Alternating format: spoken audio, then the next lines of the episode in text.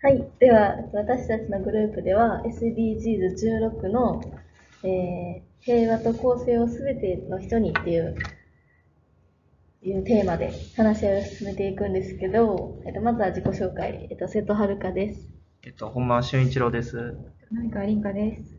はい。よろしくお願いします。はい、お願いします。でこの SDGs ってすごい大事ですよね。そうです、いや、そうですね、平和本当に。と公正をすべての人にっていうのは、こう、大事ですよね。はい。はい。やっぱり今、ウクライナ戦争とかもね、起こってるんで、注目されているトピックではあると思います。はい。はい私も思います。じゃあ、この、もちろんね、必要なんですけど、はいじゃあなんで必要なのかっていうのをね、ちょっと詳しく話してほしいなと思います。はい、わかりました。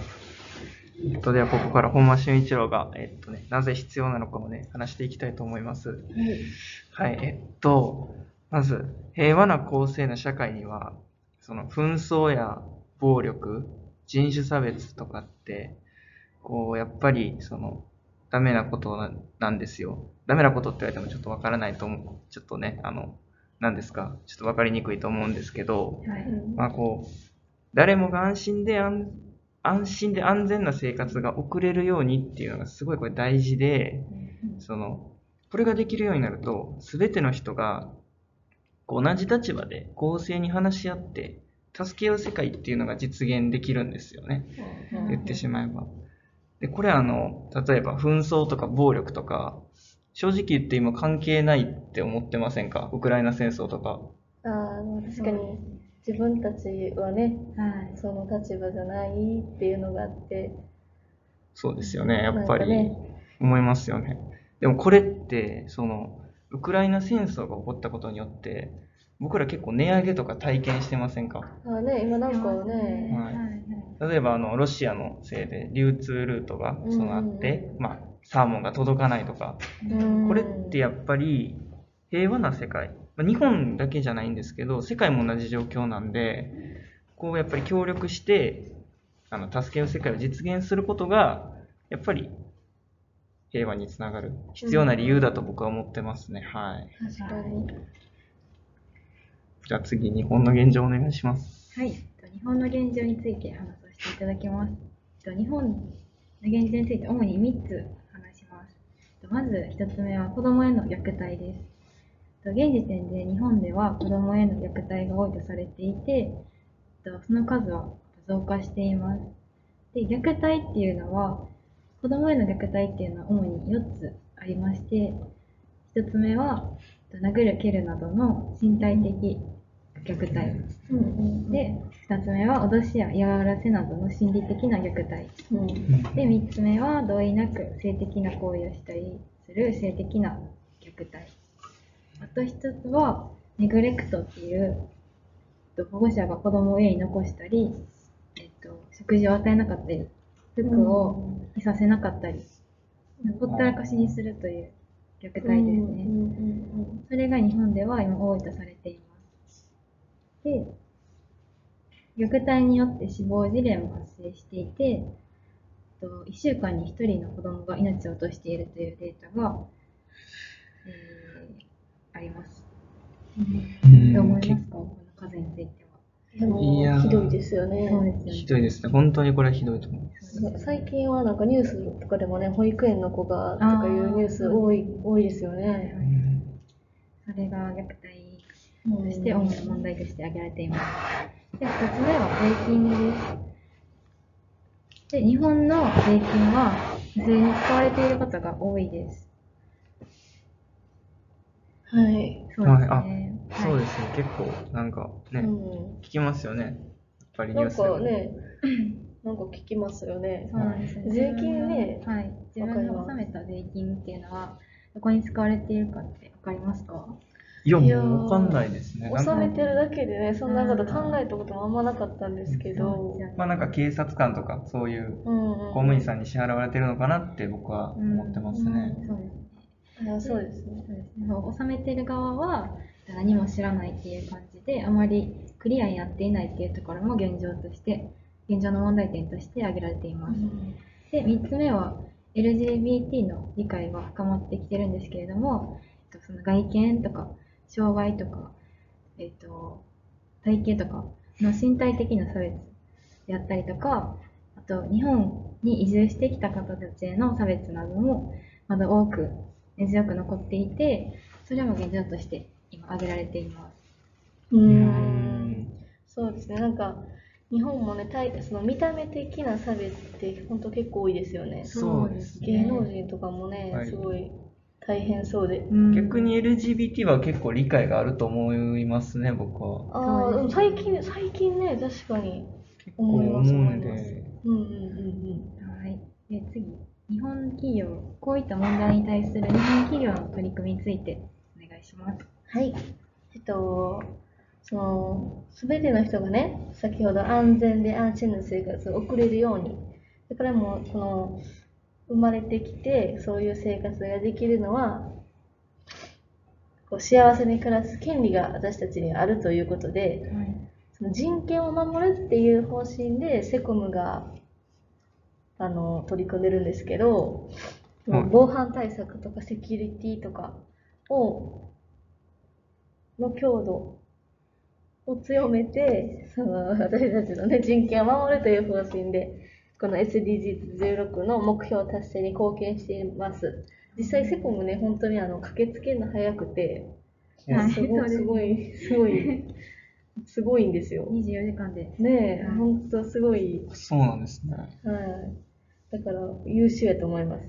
はい。で、はい他にもその虐待ね、さっきから話挙げられてるんですけど、この家庭内で起こる虐待とか、虐待されてる子供だけとかじゃなくて、相談員による電話相談とか、同じ悩みを持つ親同士で話し合うグループケアとかを行ってる社会福祉法人子どもの虐待防止センターというものがあるんですよね。えそこにその虐虐待されてる子どもとか悩んでる親も相談することでちょっと国の方がね協力してくれるということになります。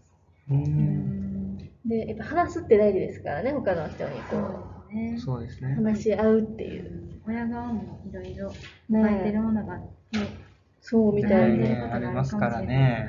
はい。他にもそのさっき税金がどこに使われてないかわからないっていうのでこの腐敗腐敗防止分科会っていうのがグローバルコンパクトネットワークジャパンから立ち上げられてるんですけどこのはい腐敗防止分科会が腐敗防止分科会っていうのはその腐敗防止から生まれる犯罪経済的な犯罪をねはい。こう防止するために設置されたものなんですけど、はいこれ日本企業には、あのーこれをね、作ってて、守る、これを守ることで企業の信頼を証明できるようになってるんですよ。だから日本であー520の企業がこの会員になってます。あ、じゃあ言ってしまえば、この、これに入ってる企業さんはもそうです、う、安心絶対その腐敗をしてないっていう。そうです、そうです、そうです。あ、じゃあ今やったらもう就活とかの時にも役立ちそうですね。なんかあそうですね話されます、けど。これから、ね、本当クリーンなはい、正しい企業がね。はい。で、最後に、その外国人の差別とか、今も、あの、話されてたと思うんですけど、はい。その日水グループは外国人雇用を取り入れる企業として、外国人の受け入れに関する基本方針を掲げて、えっと、人権とか宗教、差別、うん、人権とか宗教、うん。性別とかね、年齢し、文化とか、はいそれに対する差別を禁止している取り組みを明確にしてるんですけど、はい。外国人差別で今挙げられるのが家を貸さないとか普通に今もあるんですね外国あ、人に対して。んですか？そうなんですよ。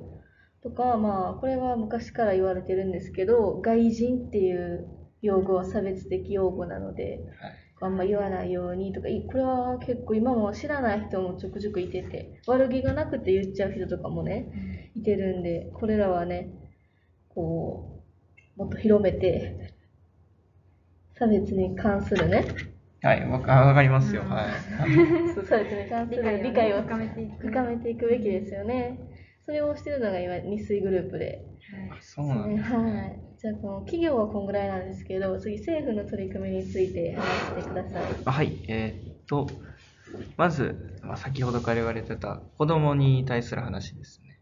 はい。で、まず、まあ、暴力撤廃のために子供に対するあの政府行動計画っていうものが実施されてまして、これがあのいじめや体罰、つまり学校教育ですね。そういった場所で子供を危険から守るために、まあ、あの行動あの計画しているものなんですけど、まあ、例えばその経済的支援やその相談窓口の提供などもやってまして、結構その何ですか形だけじゃなくてそのあ結構寄り添ってくれるっていう形の計画ですねこれが。で次があの児童虐待ですね。これに関しては児童虐待防止対策ってものを取り組んでましてそのホームページ行っていただくと相談対応ダイヤルとえーっと相談の専用ダイヤルあすみません虐待の対応ダイヤルと相談専用ダイヤルっていう2個用意してましてこれすごい僕優しいと思うんですよ。あの、虐待されてる子は虐待対応にかけれますし、本当にその、どうかわからない子が相談できる場所もきちっと作ってるっていうのがう、んすごい子供のためを思ってて、れすごい僕これいいなと思ってるんですけど、うん、確かに。で、まあこうやってあることで、やっぱり子供もね、あの、気持ちが楽になると思うんですよね。そうです、そうです、そうです。何でもね。やっぱり、うんだからすごいこれ僕いいなって思ってるんです。うんうんうん。私も。で、次が、あの、女性差別に関してですね、先ほど挙げてた。これに関しては、結構日本早くて、1985年頃に女性差別撤廃条約ってものが作られてます。で、これが、目的としては、あの、男女の完全な平等の達成に貢献することっていうのを目的してるみたいで、うんその、まあ、例えば、これのおかげで作られたものって言ったら、やっぱり、女性専用車両とか、うん。女性の社会進出とかも、うんまあ、結構これのおかげだったりするんですけど、うんうん。そのやっぱり、でもやっその何ですか、男女の違いっていうのがやっぱ社会でもまだ見られてるんで、うんうんまあ、作られたのが結構昔ってのもあるんで、やっぱりちょっとこれも2022年にもなってるんで、新しくした方がいいんじゃないかなって僕は思うんですけど、女性の皆さんはどう思いますか？そうですね、なんか、確かにもう昔からこうトップに立つのは男だみたいな風潮があって、今はね、だんだん減ってきたは減ってきたけど、やっぱり、あの、数字で比較したら、数字で比較すると、やっぱり男の人の方がね、こう仕事とかに関しても有利なことがね、ね多いですよね。ニュースとかでは、なんか議員が男性の方が多いとか、なんかよくニュースになってますけど、確かにね。世界より遅れてるとか、あーそういうことを取り上げるのもなんか、あれ、もっと男なんていうんですかね、女性差別に対するうんうん理解がなんか深まらない気がして、なんかもっと自然にならないかなと思いますね。ねやっぱ疑問ですね。え。はい。ありがとうございます。はいで、最後、あの、障害者の方ですね。あの発達障害者の方に関してのまあ日本の政策なんですけど、これがその発達障害者支援政策を実施してるんですけど、これがその言ってしまえば支援体制やあの整備状況、町の、あと支援センターってものがあるんですけど、うん。ここの活動状況を見張ったり、まあ、就職活動の応援やうん。あの発達障害児者への地域体制を整えてまして、これがあのどう言えばいいですかね。言ってしまえば街にあるスロープとか、あの、あった方がやっぱり車椅子の方は取りやすいじゃないですか。うん。あと就職先もやっぱり、こう向こうが提供してくれるので、まあ、不安にならないって言い方は、なんか間違い、ちょっと、うん。言葉がちょっと出てこないんですけど、その、結構優しく、その政府が見守ってくれてるっていうのは、すごいいいことなんじゃないかなって僕ははい思ってますね。そうですいません。えっ、と、政府の取り組み以上になります。はい最後、個人の取り組みお願いします。はい、最後に個人の取り組みについてお話しします。えっと、まず NGO や NPO の活動に参加することが挙げられます。で、まず NGO っていうのは非政府組織っていうふうに訳されます。NPO っていうのは非営利組織っていうふうに訳されます。で、えー国際的に活動している組織を NGO と呼って、国内で活動している組織を NPO と呼ぶ傾向にあります。で違いはこれなんですけど、今挙げたものなんですけれども、共通点については、えっと、どちらも市民が主体となっていて、営利を目的とせずに課題を解決したり、より良い社会を作る活動を行う団体のことを指します。で、えーと、そうですね。どちらも政府から自立している民間の立場であることが、なんか、え馴染みやすいとか、そういった理由につながっています。うんで、はい、寄付をすることで、そうです。NGO や NPO に寄付をすることで、食べ物や教育、子供の保護に役立つことができます。うんはい。で、2つ目は周りの人の多様性を認識することで、差別を減らすことにつながるということです。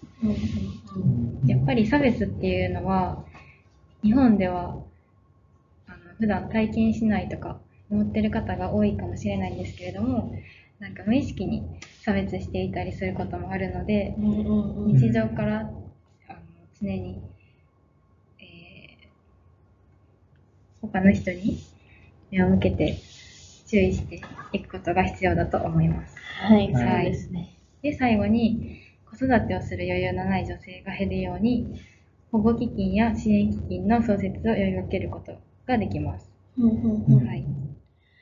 はい、そうですね。やっぱあの、この、なんかこう、今回の私たちの話し合いで、はいよくやっぱなんか人に話すこととか、こう、分かち合うことがね、ですね。なんかこう、助け合う世界を実現するために、公正に話し合う。うん人間なんでね、話すことができる人間なんで、これって結構大事なのかなって今回思いました。そうですね。うん本当に。